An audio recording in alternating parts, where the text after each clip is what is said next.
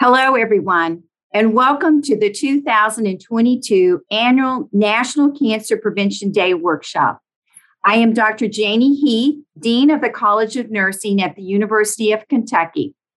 As a member of the Less Cancer Foundation Board, and I've had the honor to serve on this board for 10 years, I could not be more thrilled to see the shift of this year's Cancer Prevention Workshop to highlight the work that is being done on the front lines to address the impact of COVID 19 on the workforce. Every year, we have been fortunate to highlight researchers and academic leaders at the University of Kentucky who are on the front lines bringing solutions to cancer. So this year, colleagues from the University of Kentucky College of Nursing, College of Medicine, and UK Healthcare will share our collective belief the health of nurses and health providers is critical for sustainable equity and delivery of care to patients, families, communities, and health systems. Today, our expert panel will address how we have been challenging the belief that nurses and health providers are superheroes and can do anything and how we have been working hard at the University of Kentucky to raise mental health awareness and prevent suicide in the health profession workforce. Before we get started, I would like to ask our participants to introduce themselves and share with everyone what they are doing here at the University of Kentucky and why they are passionate about holistic wellness in the workforce. Let's start with Joe Alverson and Dr. Kelso.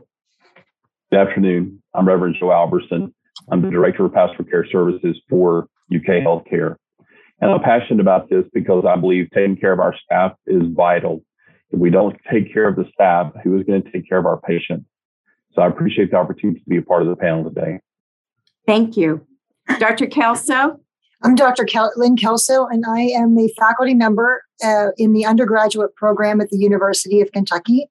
And I'm also an acute care nurse practitioner working with the pulmonary critical care uh, division in one of our medical ICUs. And, you know, I work with directly with COVID patients. Um, and also, I work with all of our other critically ill patients when I'm at our, our smaller community hospital. Thank you. Dr. Walmsley? Hi, my name is Dr. Lee Anne Walmsley. I'm the chair of Work Life and the director of student wellness here at UK College of Nursing. It has long been on my heart, and I'm extremely passionate about the mental health and well being of our faculty, staff, and students. Thank you. Dr. Jennings? Thank you, Janie. I'm Connie Jennings. I am an internist here at UK, and I am the medical director for the Integrative Medicine Clinic here. So, my position has interfaced with a lot of different staff in many different directions, and I am thrilled to be part of this initiative. This initiative. So, thank you, Janie. Thank you. Emily?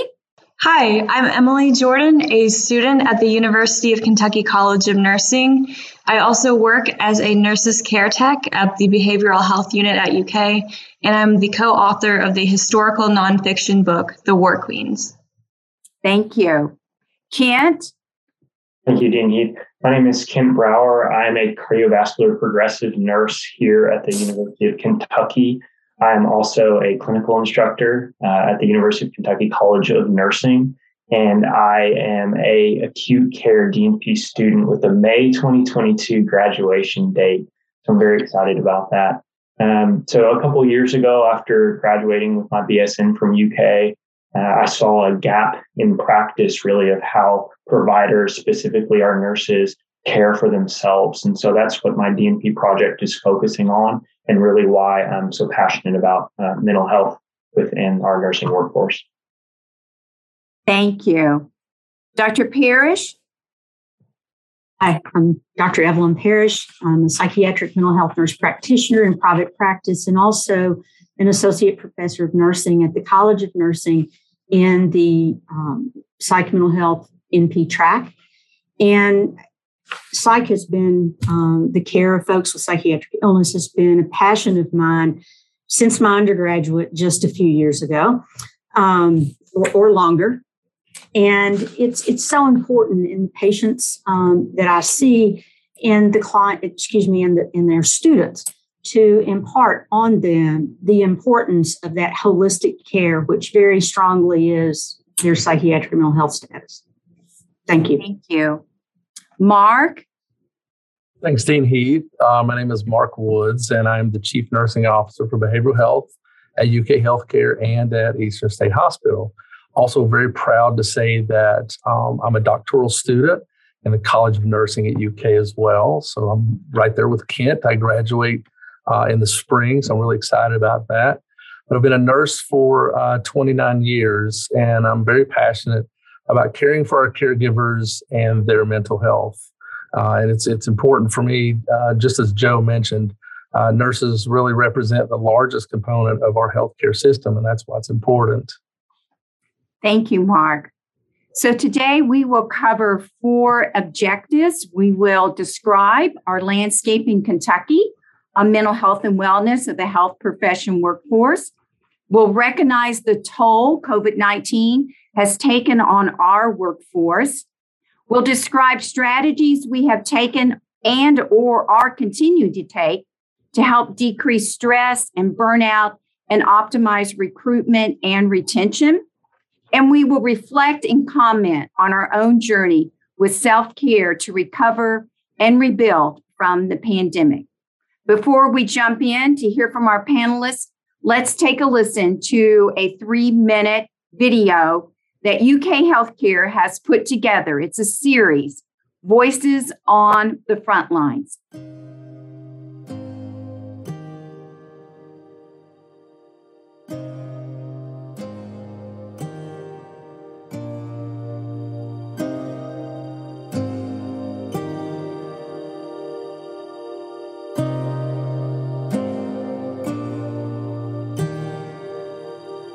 I've had significant ER experience.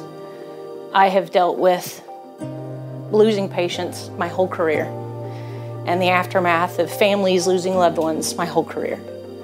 But COVID is something entirely different. We throw everything we have at it and we still lose patients anyway.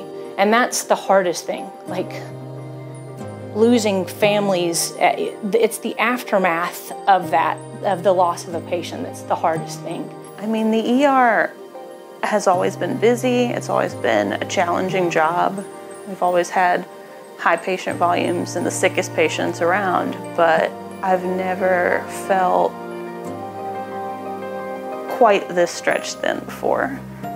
Like it comes with the territory of being an ER nurse. Well, emergency departments are always challenging places to work. You're dealing with um, patients who are dealing with acute illnesses that they weren't expecting. So it's always been a challenging, stressful place to work. We call it uh, organized chaos. Um, to us, it's organized. To other people, probably it looks like a mess, but um, we just kind of adjust to any changes that occur. So that's one of our strengths. I did a lot of work with families and patients before COVID. Um, we would have a whole lot of family members here, which unfortunately, since the pandemic has started, we've not been able to have as many family members here. So that has changed my job quite a bit in that uh, I am having to almost stand in for families sometimes and provide support to patients even more than I already did. Situations where we have a person who is dying where maybe only one or two family members can be here, sometimes none of them can be here. And I will be with that patient through that. Seeing a family have to say goodbye to a mother through a pane of glass catching a, a wife who's just heard that her husband didn't make it. I mean, we are we are struggling. It's hard to see that much loss and that much heartache and palpable sorrow for such a long period of time. And to have hope that maybe it's going to end and then have this second surge hit again has been devastating for many of us. Um, it's hard. It's really hard. I'm doing a lot more staff care uh, than I did before. I've been very worried about our staff. Uh, I see a lot of traumatic stress. I see a lot of burnout. I see a lot of very experienced, caring very good providers who have left the bedside uh, because of COVID. You know, we used to like be able to go more liberally into patients' rooms or if someone arrived in distress, there was not this moment where you freeze and you're like, hang on, let me put on everything before I go help them. You just go, you just jump on it. It's been so stifling.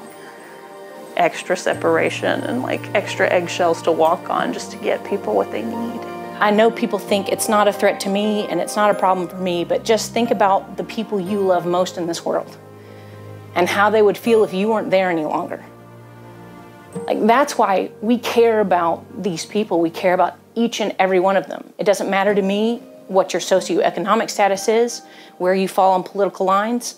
None of that matters to me. I care about each and every patient that, that walks into this building, that walks into these rooms. And that's the people we want to save, and, and we need help saving them.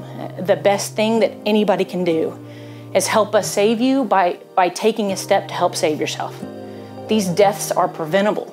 My emergency people, they do a fabulous job and they are overwhelmed. In the emergency department, we're used to dealing with large numbers of people. We're used to dealing with a lot of patients coming in. What we were not used to is as sick as so many of them are. And the pace with which with which we're caring for them. I um, helped intubate a gentleman, and we asked him prior to intubation if he would like to call his family, and he wasn't sure what to say.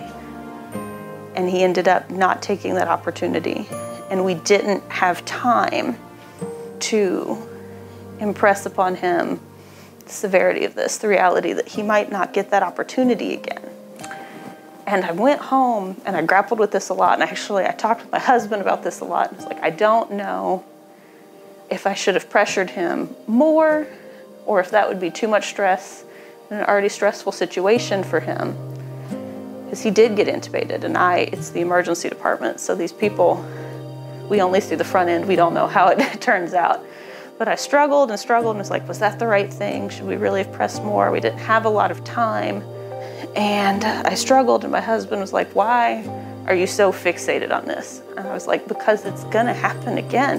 This is not gonna be the last person who comes in very sick that has a couple moments to decide do we wanna make a phone call? Do you wanna make it? Do we need to make it before they get intubated? It's going to be, and it wasn't. We've done that. And I think that's a huge takeaway. To, I think people think that it's not going to affect me, it's going to affect somebody else who's older or sicker. Um, but it, it, it knows no boundaries. It doesn't care what race you are, what religion you are. I wish I could take you down the hallways and see all the young people on ventilators or who are turned on their stomachs or who are on an artificial heart lung machine because their lungs don't work anymore. I wish I could have you sit down and just spend 10 minutes listening to our nurses, our respiratory therapists, our techs, just about their fears for their families, their fears for their children.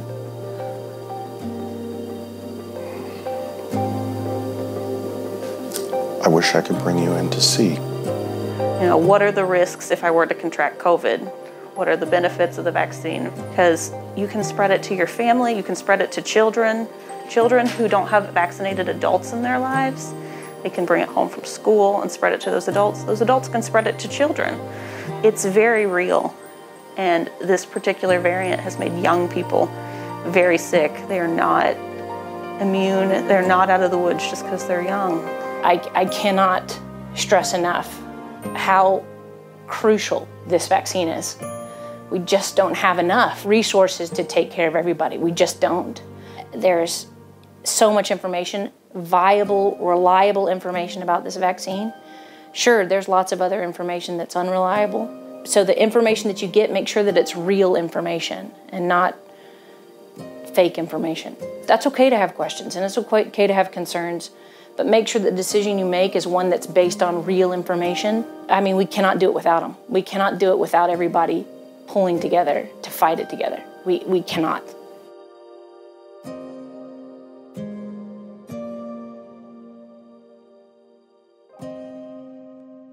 Wow, that is so powerful. Every time I hear it and see it, just really, really hits me right where um, it hurts.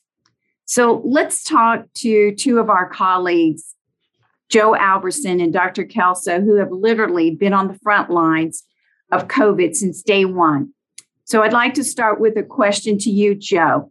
Did anything surprise you with this video? What seems to be different this time versus other times? And how are you taking care of your very own employees, your chaplains? Thank you for asking. I, I am with you. The video gets me every time I watch it. I think it is the emotion uh, of of the people that they are experiencing. Um, it is the loss.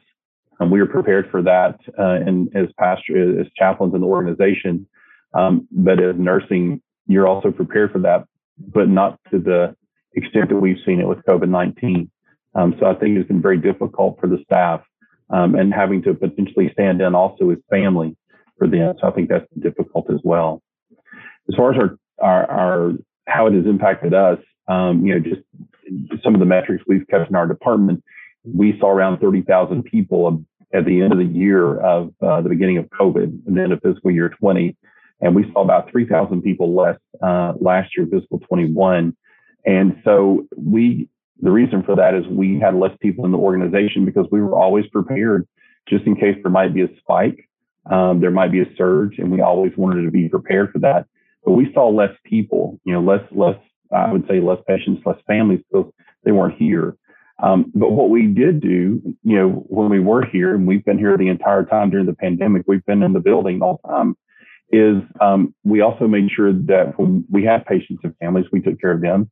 We also took care of the staff. Um, and that staff, whether they were inside the COVID unit or staff outside of the COVID unit, um, it, it, did not matter because COVID did not stop. Um, you asked me what was different this time um, from last time. And I think the biggest thing from that is that I, I equate this to kind of like a storm. I think that we can um, weather through the storm and we're fine because you know the other side's coming and there's going to be a lull. With COVID, there's never been that lull. There's never been that pause and that ending. Um, and the other part of that goes with usually with the storm, it ends, or at least you can step away from it and come back to it. And COVID has not allowed that. It didn't matter whether you were here working or you went home, social media, news media, everything, conversations were always about the pandemic. And it's been very difficult, I think, um, as as far as what's going on, you know, with, with the pandemic itself. Uh, you asked how am I how am I caring for the chaplains of the organization? Um, one of the things that I'm doing with them, and it sounds very simplistic, is I'm checking in on them. I'm asking them, how are you doing? How are things going? Um, I'm also watching them, you know, just watching how they're doing, how their work is going, listening when they actually tell me how their visits go with patients, um, how their work is going. I'm listening for that as well. And, and one of the things that I'm doing to make sure that I'm encouraging uh, good care for, for the chaplains of the organization is to make sure that um, we are um, taking days away as we need them. Uh, use your vacation time, use your holiday time, step away as needed. Um, talk with me about that, share with me um, so that we can figure out how best to care for you in those moments. Thank you, Joe. So, Dr. Kelso, I'd like to hear your perspective on the video. And the same question uh, What are you seeing that's different this time as an acute care nurse practitioner? Uh, how have your services uh, been impacted? And, and then share what you're doing, how you're translating the research that you did, the study you did for your DNP project, uh, how that's helping our students and their well being. I think first, when when the pandemic first started, we kind of sequestered patients to specific units and the rest of us took care of all the other patients. And I think one of the hard pieces was while we weren't allowing visitors in the COVID rooms and with patients who had COVID, none of the other patients who were there could have visitors either. So you had families who weren't able to be with their loved ones. And, and we still had people who were dying from other diseases and other illnesses, and they couldn't be there. And so it was hard all the way around for, for patients that we were caring for in all of our different ICUs. And throughout the pandemic, the impact to our advanced practice provider team, we've had to adjust how we've given care to patients. We've had to move to different units. We've had to spread out so that we could balance the amount of care that we were providing to the number of COVID patients that we had throughout the, the medical ICUs when they were when they were moved between different uh, the different medical units instead of just on one unit. But I think we've gone through these these waves more than just the surges. We've gone through these waves. We had a period where we had a number of pregnant women who came in with COVID and having to deal with potentially the loss of the baby, the loss of the mother, um, the loss of both. That w- was very difficult for a period of time. You know, we were able to save some. Uh, we weren't able to save them all. And that was very hard to deal with, I think, for a lot of the providers, particularly when we had such a number of them all in a short period of time. But I think also we're seeing now that not only are we still seeing the COVID patients coming in and they're younger, they're sicker, um, we're losing more young people than we had previously, but we're seeing other patients come in who are even sicker than they might have been earlier on. And part of that is the delay in getting care during the pandemic when people weren't trying to come to healthcare or coming to the hospital. Um, the the look in the ER didn't surprise me as much because we go down there. And when a patient's admitted through the ER, you know, the pulmonary team, we go down there and we take care of them down there in the, the area where we have the patients who are isolated until we can get them a bed up on the floor.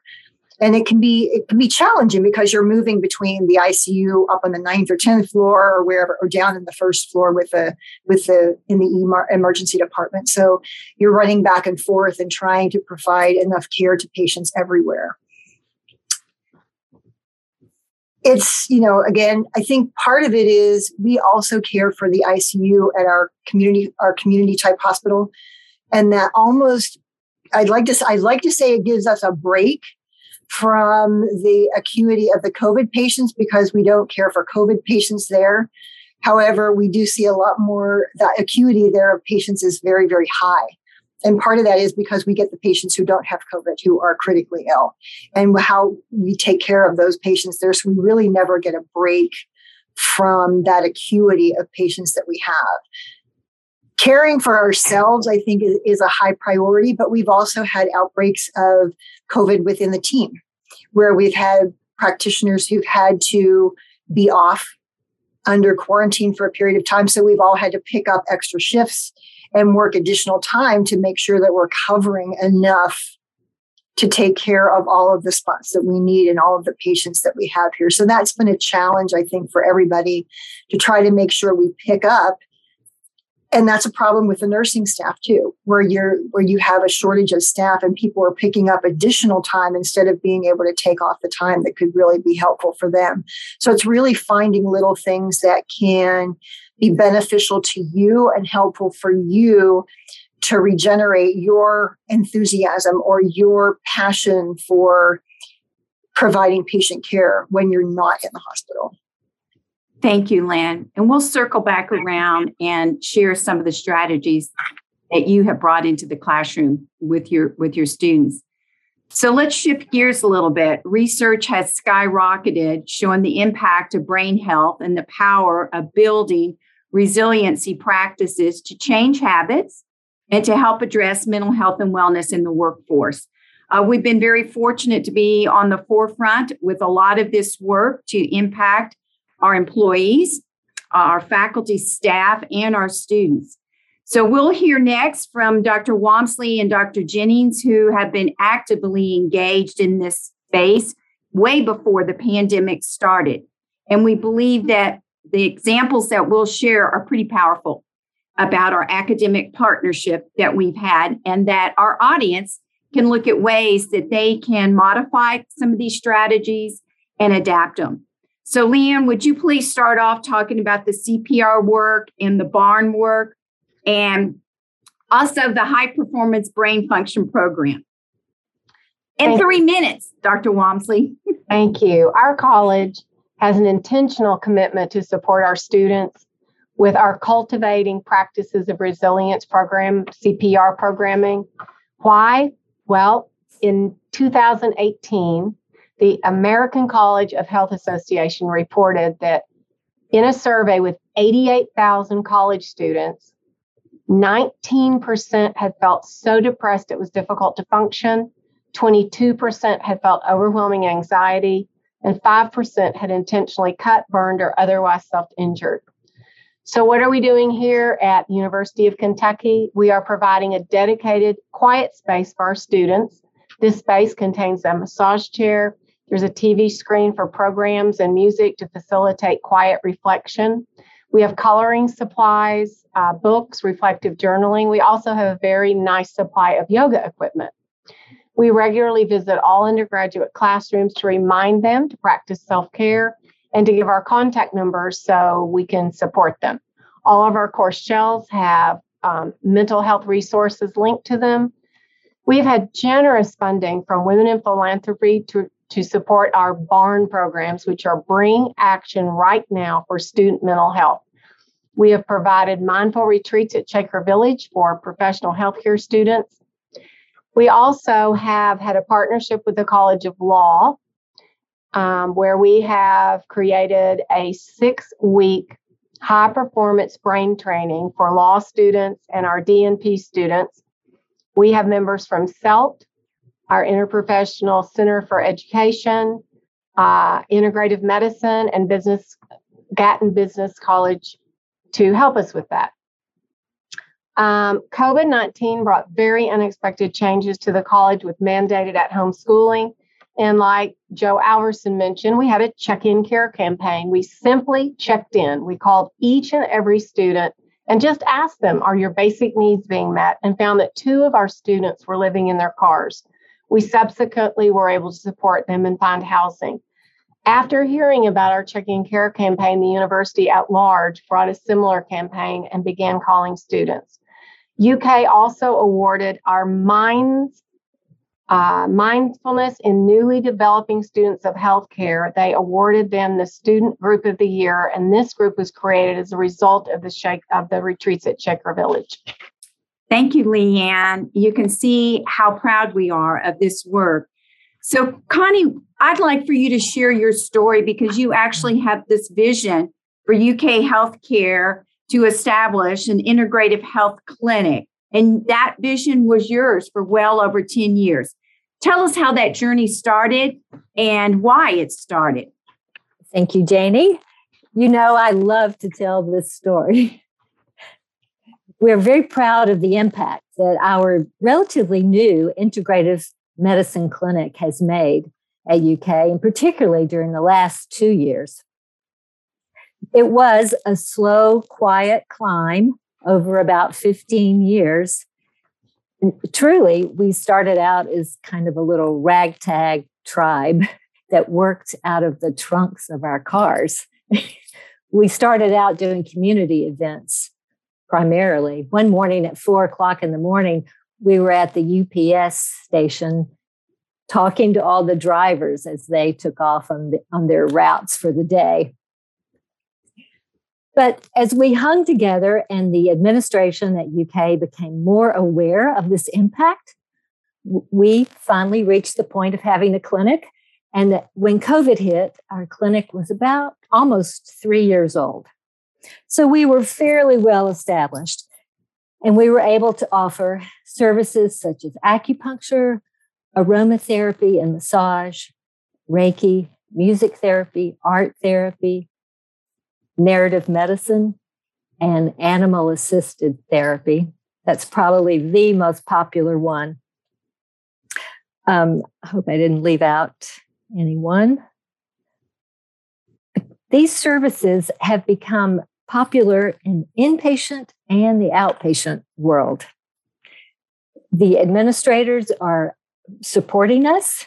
We have many who now say, okay, I was doing integrative medicine before it was integrative medicine. We've shown people the definition and why it's important. We have patrons who are cancer survivors, transplant survivors, um, childhood cancer survivors, and they support us. They want to see us grow. We now have about 20 staff members. we have active research going on in each area of our services. And we've had several papers printed in the last two years. And we've learned how to manage a virtual platform. Many of our services became virtual in the last 18 months. We um, have served about 3,500 visits in the last 18 months, and a thousand extra thousand visits on top of that were visits to our staff with uh, massage events. We go to the clinics or to the um, ER, the OR, and provide massages for the staff members. Everyone loves it. And we have a patron who provided us with the funds to do that for the staff. We do not have an accurate count of how many touches the animal assisted therapy program has made for us. Everybody loves the dogs. Prior to COVID, we had about 35 volunteers who brought their dogs in regularly. With the COVID changes, that number did dwindle and we were not able to see patients, but we have been able to see the staff. And the staff contact with these darling dogs has been amazing in the last two years. One story that I, I will never forget was we met um, the nurses as they come in at seven at the door where they all enter and they stopped to take a moment to pet the dogs. And one nurse said, This is the first morning in months I have come to work without crying. It was all because she was petting a friendly golden retriever. The, the COVID effect definitely has taught us a lot. We learned a lot about resiliency. That's obvious. We learned how good we are at pulling together. The volunteer effort that we all contributed to to get the vaccine out was phenomenal. That was nursing. All these nursing students showed up at the stadium to give vaccine. Pharmacy was there from dawn to dusk. We made it happen. And that, that was a good thing about COVID. It pulled us all together. But at the same time, some of the ugly truths became uglier during COVID. I mean, we know in our country, typically we quote the number of about 400 suicides in the healthcare profession a year. And in the first year of COVID, the number that was quoted was 26 health providers who committed suicide. There's probably no question that these numbers are underreported. But if we drill down into this problem just a little, we find some very embarrassing and heartbreaking facts. Healthcare providers are afraid to ask for help. This is something we need to pay attention to doctors particularly say that they are afraid to seek help because they are afraid they'll lose their jobs, they'll lose their credibility. Some are afraid that their information might not be kept confidential. They're afraid that they may be reported, or when they apply for a license, they will have to report that they've had counseling like this. We have to fix this. COVID has shown us that we need to make this easier and less painful, remove the stigma, we must encourage all of us to take care of each other. I had the chance to talk with all of our new faculty when they come on board. And I have now started asking each faculty member to put the phone number for the CDC lifeline in their phones. Research shows us that if we are worried about someone and their health, we need to ask. Many people say they don't know if they should ask or not. You should. You should ask.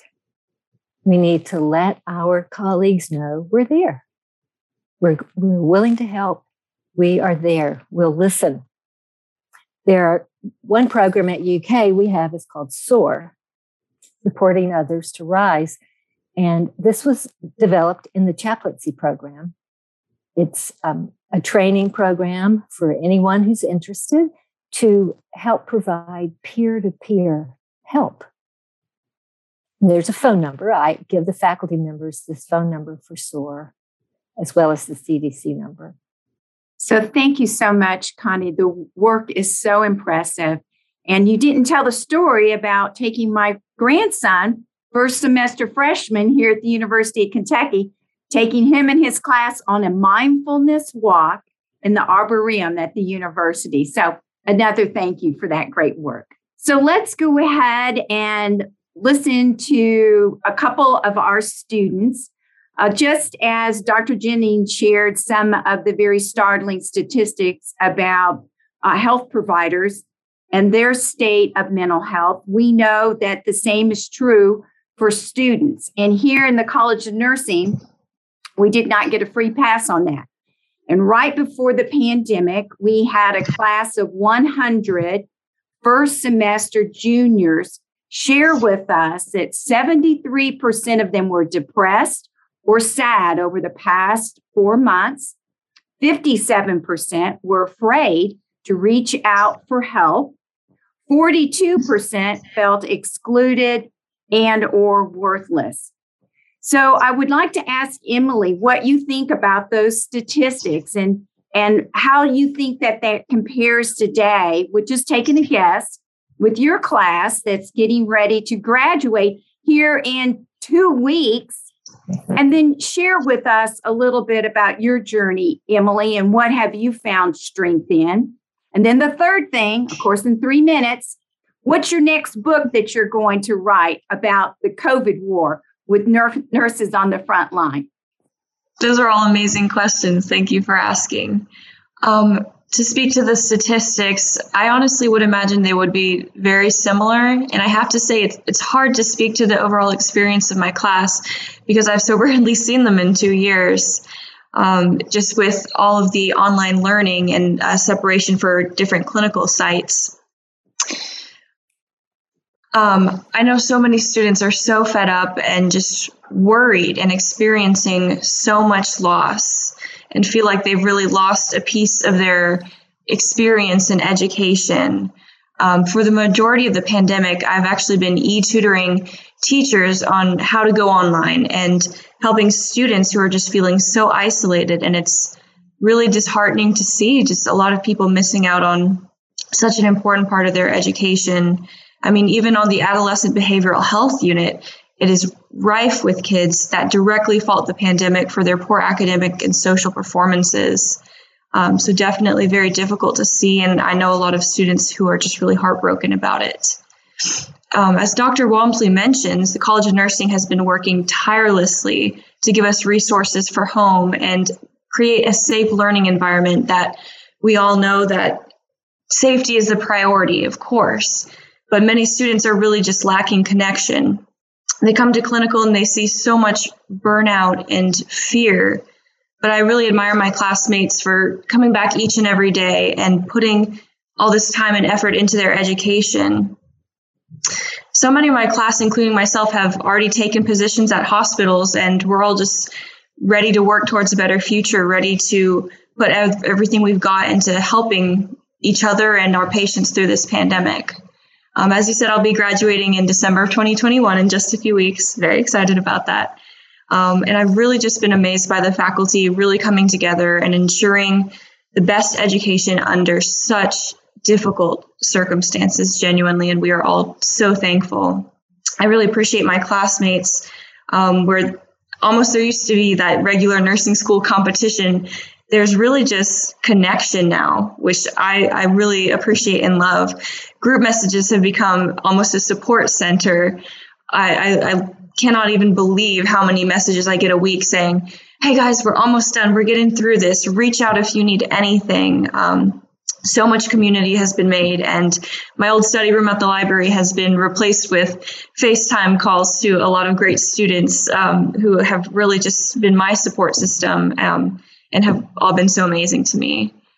As for the impact on me personally with the pandemic i had kind of a unique experience of taking an elective public health course right as a worldwide uh, health crisis hit. So that really helped me process it some at the beginning to have a strong understanding of we can have a plan, we can get through this, and uh, healthcare as a field is prepared to tackle this. Right before the pandemic hit, I honestly was struggling with a lot of anxiety and stress, a lot of the things that come with nursing school. But I learned to take advantage of that time at home of quarantine, of course, to reflect and I worked really hard to strengthen my connections, honestly, more than ever. Um, as many people call them, my quarantine, my roommates and close family members I did get to see. Uh, we put a lot of time and effort into doing things, honestly, we should have been doing when it was easy and able to, like going to the park several times a week, cooking meals together, um, and negotiating a space that worked for all of our online work and school needs, and even working hard to give back to the community uh, such as giving vaccines at the stadium. It was just a really incredible experience to get to see and and especially from people from different backgrounds and viewpoints um, about vaccines to see everyone was coming in working together as a community to make things better. Um, I really appreciated the work, the weekly calls to my family. I never used to do uh, big Zooms with all my extended family. I got to do that. Um, I made my room my sacred study space and my clinical time was definitely prioritized. I really saw all the students taking much more advantage of their clinical time, asking questions um, just because it was so limited. Um, and I took every extra opportunity I could to get in the clinical site. So those are some of the lessons I've learned and, and a little bit of how I've gotten through this impact. So, real quick, Emily, what's the title of your next book? Sure. If I had to write another book, it'd probably be another compendium of stories, uh, such as the War of Queens. Um, and kind of two compendium references come to mind. Uh, For Whom the Bell Tolls by Ernest Hemingway, which is about an American fighting in the Spanish Civil War, lots of themes of politics, mental health crisis, suicide, sacrifice, and death. And secondly, Brave Men by Ernie Pyle, who was a World War II correspondent uh, who really lived on the front lines and experienced it with them. So if I had to pick, it would be primarily titled uh, Bravery Before Burnout and subtitled For Whom the Call Bell Tolls. So that that is great. Thank you so much, Emily. So now let's hear from Kent. Now, Kent, you are one of our BSN alums. You're right in the middle, finishing up to get ready to graduate in May with your DNP. You're also a clinical instructor and you're right there on the front lines as well in the progressive care unit at UK Healthcare. So, what can you share with us about what you're seeing? And also, if you would share with us your study that you're doing in the acute care setting. Thank you, Dean Heath. Yeah, so I'm I teach students every day. I had clinical earlier today, and you know our students are stressed. You know, prior to COVID, that was already um, that was already present. But I think COVID has made that even even worse. Okay. So the exams that they're taking, the uncertainty with COVID, you know, can we still go to clinicals on time? All these things. And that adds a lot of undue stress. So I think our students, you know, progressively getting worse with as COVID looms. Uh, but you know, there are ways that we can kind of bounce back from that. And that's where my project has has come into play, which started uh, today actually was the first day but we're looking at how we can give our nurses and our students, our faculty staff, the ability to create resilience. And so by doing so, I'm using Headspace And this kind of all started with our CPR programming at Shaker Village, like we previously discussed. And so, this again, it's a tool, it's a mindfulness based smartphone application. And it basically just gives people an opportunity to sit, be silent, focus on the present moment, focus on their breath. And by doing so, uh, we believe from the research that that helps create resilience and that gives nurses, nursing students, all these people that practice that the ability to, in the in the face of adversity, tragedy, stress, threats, trauma, all these things that we're seeing now, it gives them um, kind of a toolbox or resources to bounce back. And again, I really want to highlight um, in 20, 2017 to 2020, the ANA had a Healthy Nurse, Healthy Nation campaign with over 183,000 nurses taking part in this campaign. And the number one workplace hazard was workplace stress. The number one out of all the possible things, it was the stress. And so I think that really started to highlight the importance of, you know, we really have to focus on reducing stress, reducing burnout, reducing turnover. And really the best way to do that is focusing on the resilience of our providers. Um, so it's I, I do want to highlight, you know, practicing that with my students is so helpful you know, walking the talk, if you will. Uh, every single day, I'm able to practice that with my, my clinical students uh, after we finish clinical, before as well, and with my nursing 101 uh, students that I teach in the classroom as well. Really having that ability to practice kind of keeps me focused as well. And, and really provides that to my students as well. So they're they're able to do that along the way. So thank you, Kent. That's great.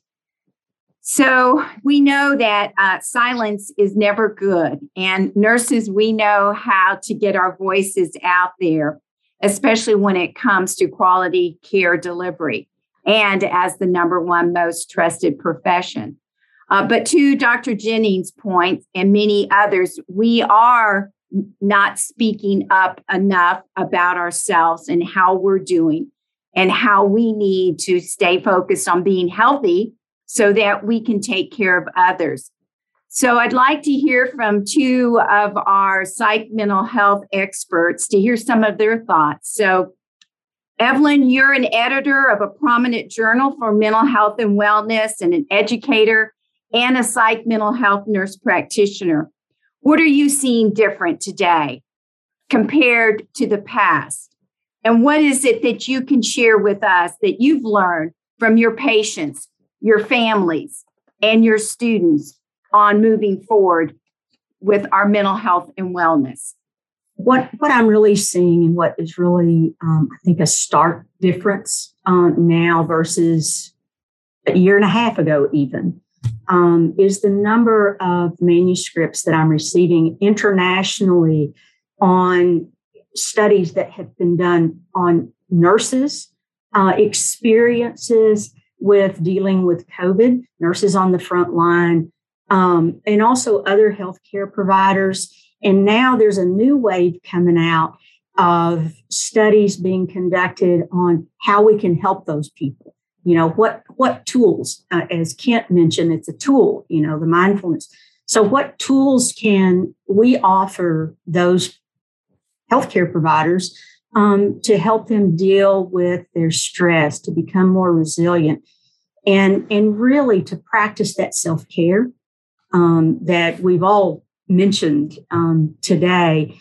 And it, it's in, from my patient standpoint, what I'm seeing is I think Dr. Jennings mentioned this that there are some good things that happened uh, and continue to happen as a result of COVID and some not so good. But one of the positives that I've seen with my patients is they're utilizing the services. They're coming in to be seen, um, to they and they don't have an excuse, if you will, to because of work or whatever, because it's telehealth. So they take time out of their uh, day for lunch and we'll have a telehealth session. Um, so so that has I think made the, the biggest difference for people is the telehealth aspect of that. And one of the things that, that I always do, regardless of the pandemic or not, is help patients look at what, what self care practices are helpful for them because everyone's different in what works uh, to help with their stress and really pushing them to the limit, if you will, even writing a prescription that they will walk 15 minutes a day, working their way up to a 15 minute mile or, or whatever the case is for that particular person. And I have written more of those types of prescriptions in the last year, probably, than I have in my entire career because they want to do it, but there's also this kind of underlying hopelessness that things are going to improve. They'll take the medicine, they'll go to the therapy. So I'm writing the prescription for self care. And they're actually doing it, right? Um, I don't know what that little piece of paper does, but but it's pretty powerful um, uh, for them. And I think that that is, you know, Kent mentioned um, walking the talk, and I think that's so important because, you know, for my students, for my patients, I, I have to role model those behaviors, right? Because they'll say to me, whether it's student or patient, well, what are you doing to take care of yourself? Well, are you walking a 15 minute mile? Um, and, and so I have to share with them, you know, my time is, and I have to have my time, my Evelyn time, I call it. And that's 15 minutes after I get home from work, whether it's here at the College of Nursing or from the clinic. That 15 minutes is mine to sit and just, I do guided imagery um, to, to go through my day, to, to get rid of the stuff, if you will, um, and share that with my my students and clients as well. So I think it's it's very very important that we have to take care of ourselves. And another aspect that hasn't been really talked a lot about is caring for the mental health providers who are caring and providing those services, like you know um, Joe mentioned. Taking care of those folks too. They they're kind of my concern is that they're they're overlooked in in this you know realm of how we're helping everyone else get through the pandemic and and being there for them and i'd like to share just a really snippet of a story of of such a provider it actually was a minister who was in a not in this town outside community hospital and was really providing those chaplaincy services for the um, for the staff, nurses, doctors, everyone. And and she came in and she was like, I have no more to give. I'm my vessel is empty and I've got I it can't be empty. I've got to get back out there because we've had two more deaths and one was a mother and an unborn child. I've got to get back there and help the staff with this, but I don't have any reserves left. So working with her and and kind of shoring her up, if you will, during that one session for her to go back and do what she needed to do. And then I saw her again that next week and have continued to monitor her, um, eh, you know, once monthly now for for several months. But we we've got to help those folks as well. And I think that everyone, well, I'm making a generalization, but people are feeling pretty beaten up uh, we heard that, we saw that in the video that we shared. Other folks have mentioned it, but we've got to not forget those chaplains and the, the psych, um, psychiatric providers in the places. They're going to need some support and help as well. And I think that's just so important that we recognize that um, and encourage and make it okay. You know, I basically had to say to her, it's okay for you to feel the way you're feeling that's a normal response to what you've been going through and and helping her accept okay i'm i am an okay person. I am good at what i do. I just need some help now. And that was a huge breakthrough. Thank you.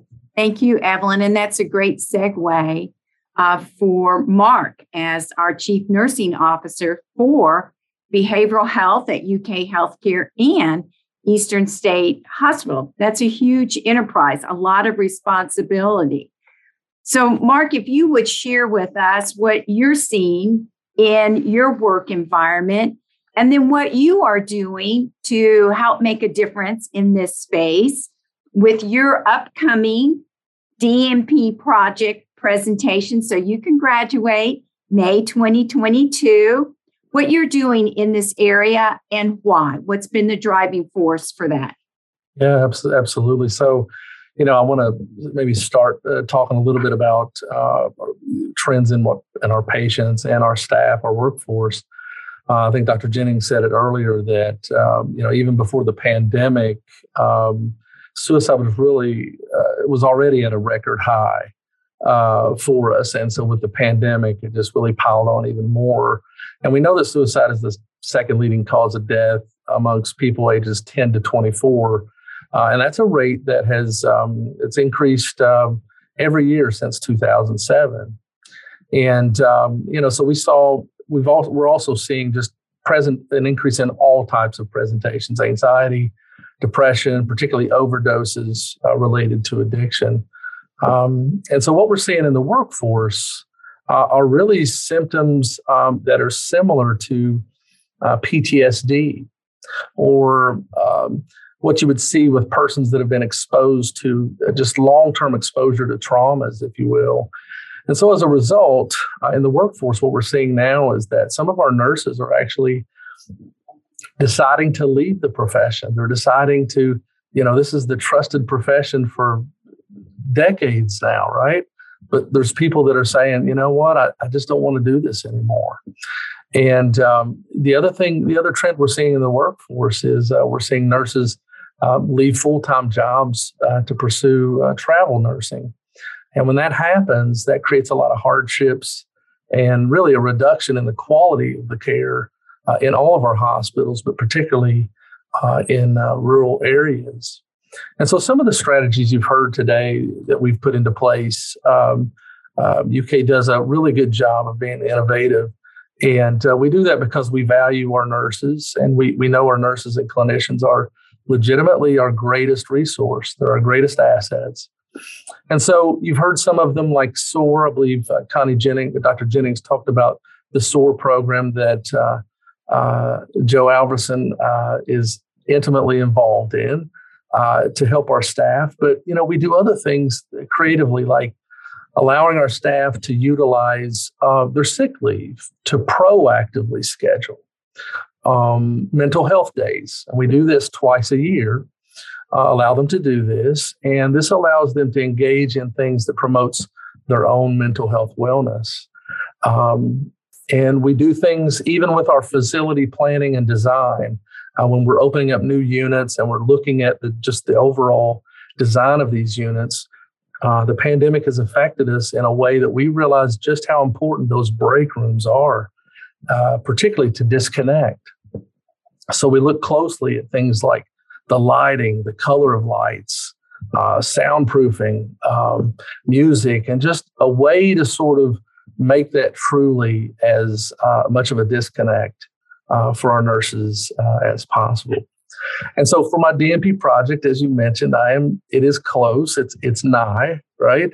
Uh, I, just to talk a bit about it, we you know 2018 uh, we learned as a healthcare community that um, nurses uh, die by suicide at a rate that's nearly double uh, the general population, and so you know we've we've sort of known that about physicians, but this is a relatively new discovery for us about nurses, and so hospitals are really struggling to find ways to address this problem, partially because it's probably not any one solution. It's going to take a lot of different ways to address this problem. So, my DNP project um, is uh, just one of those ways, and it, it uh, focuses on providing nurses with a web based education module uh, that covers topics like nursing depression and nurse suicide but particularly it connects or it uh, provides them with education on how to uh, access enterprise services if they need them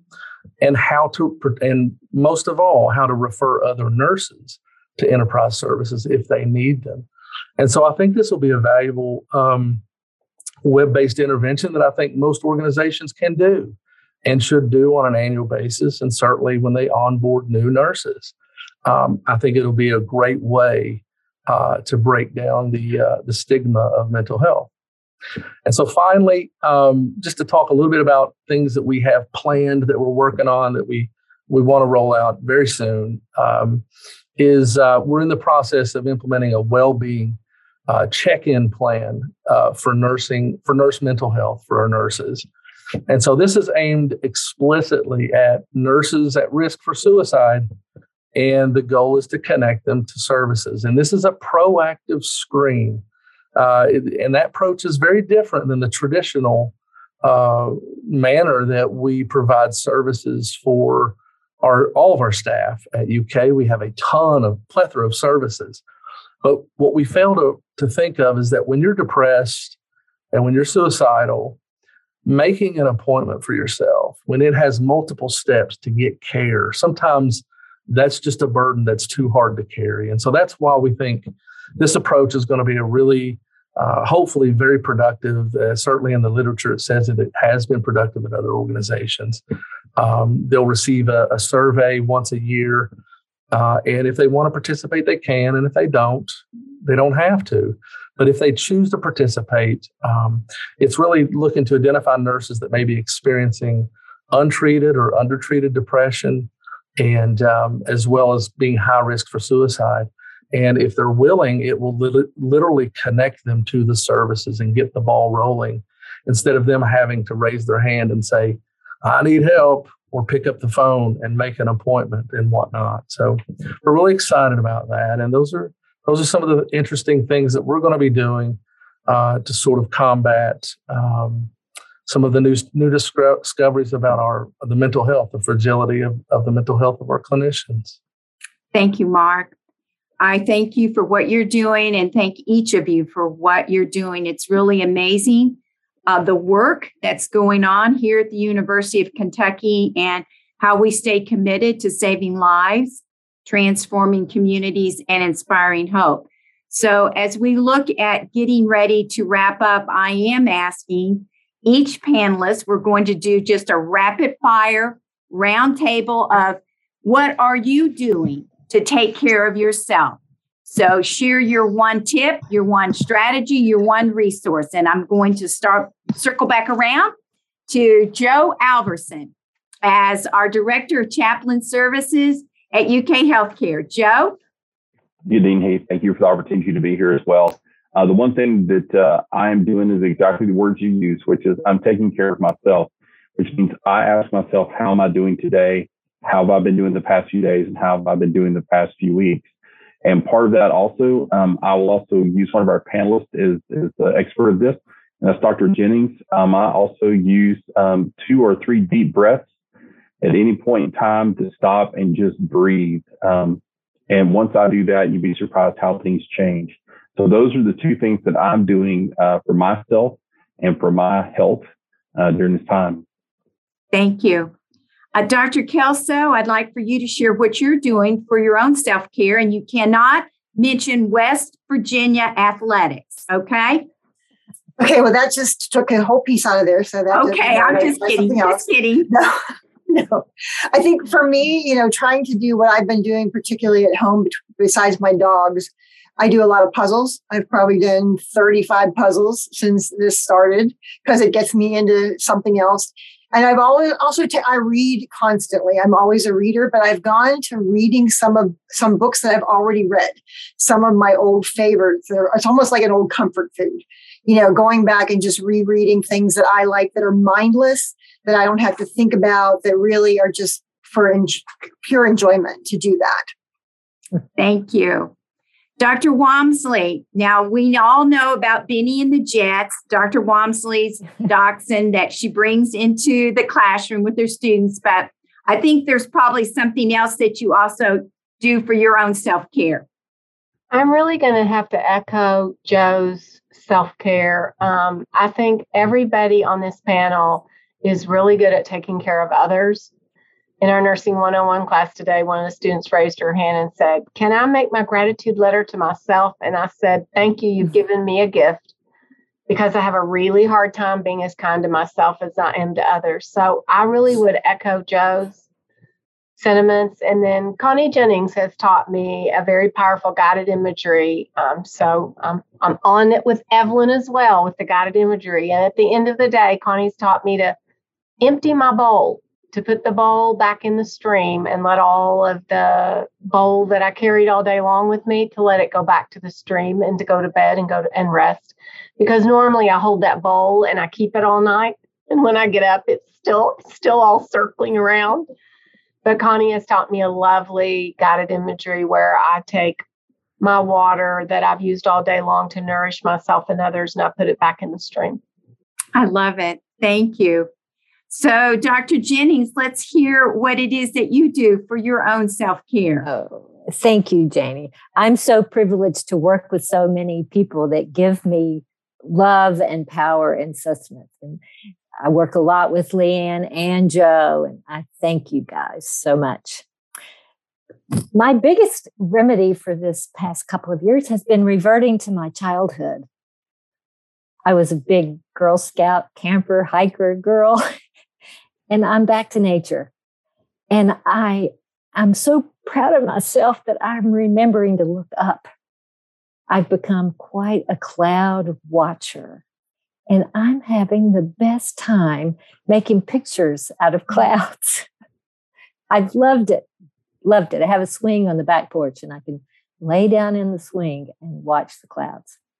Oh, Evelyn, thank you for writing those prescriptions. Those are fabulous. I encourage all of us to write prescriptions for butterfly counts and tree maps and creek walks. We need to remind us all to get back outside and connect there's medicine out there in those woods. That's great. Thank you. All right, Emily, let's hear what you're doing for self care as a graduating soon to be BSN who will pass her boards on the first time and go to work for UK Healthcare. Yes, I'm looking forward to that. Thank you so much.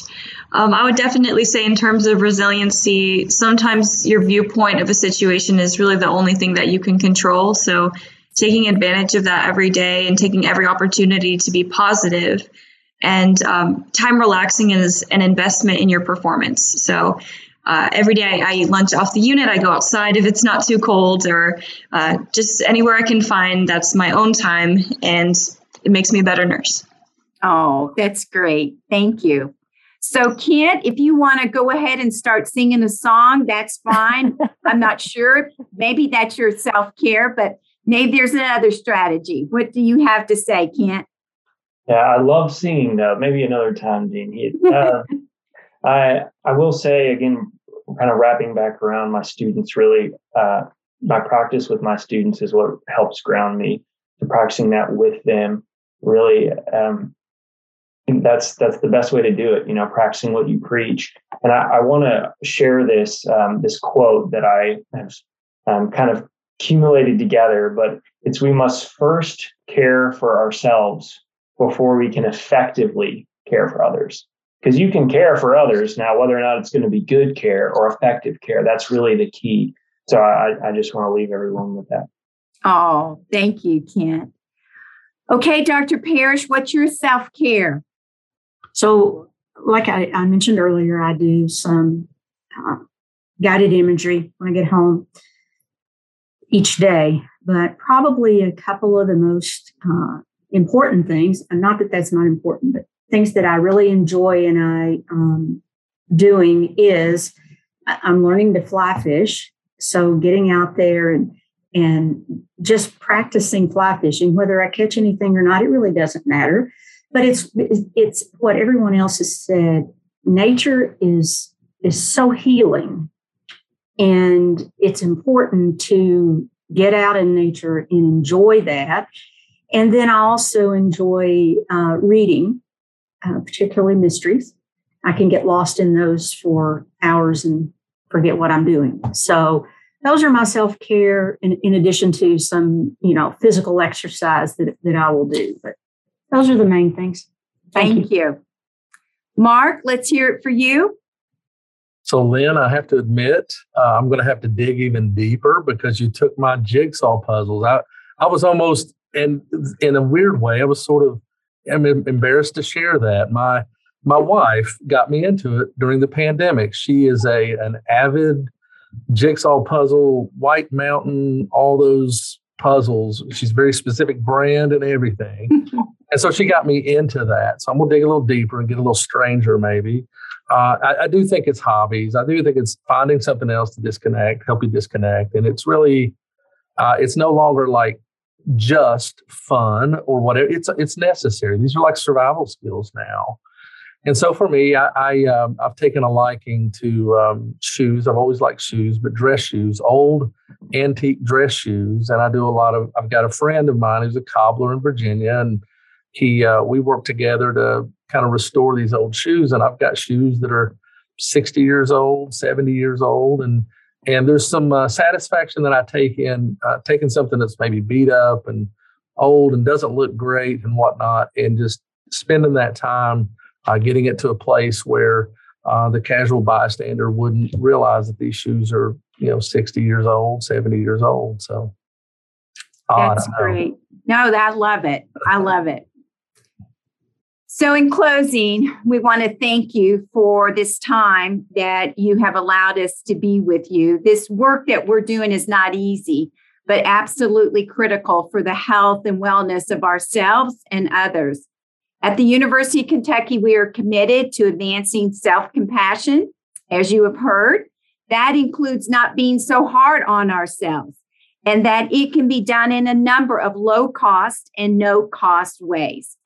Regardless of our challenges in our lives, personal and professional, we hope you will approach life one day at a time with gratitude, kindness to self and others. We believe that we this will help us all move forward during volatile, uncertain, ambiguous, and challenging times, regardless of the work and learning and learning environments that we're in. Thank you. And remember, cancer prevention starts with some basics of holistic care of ourselves, mentally, physically, and spiritually. Thank you so much.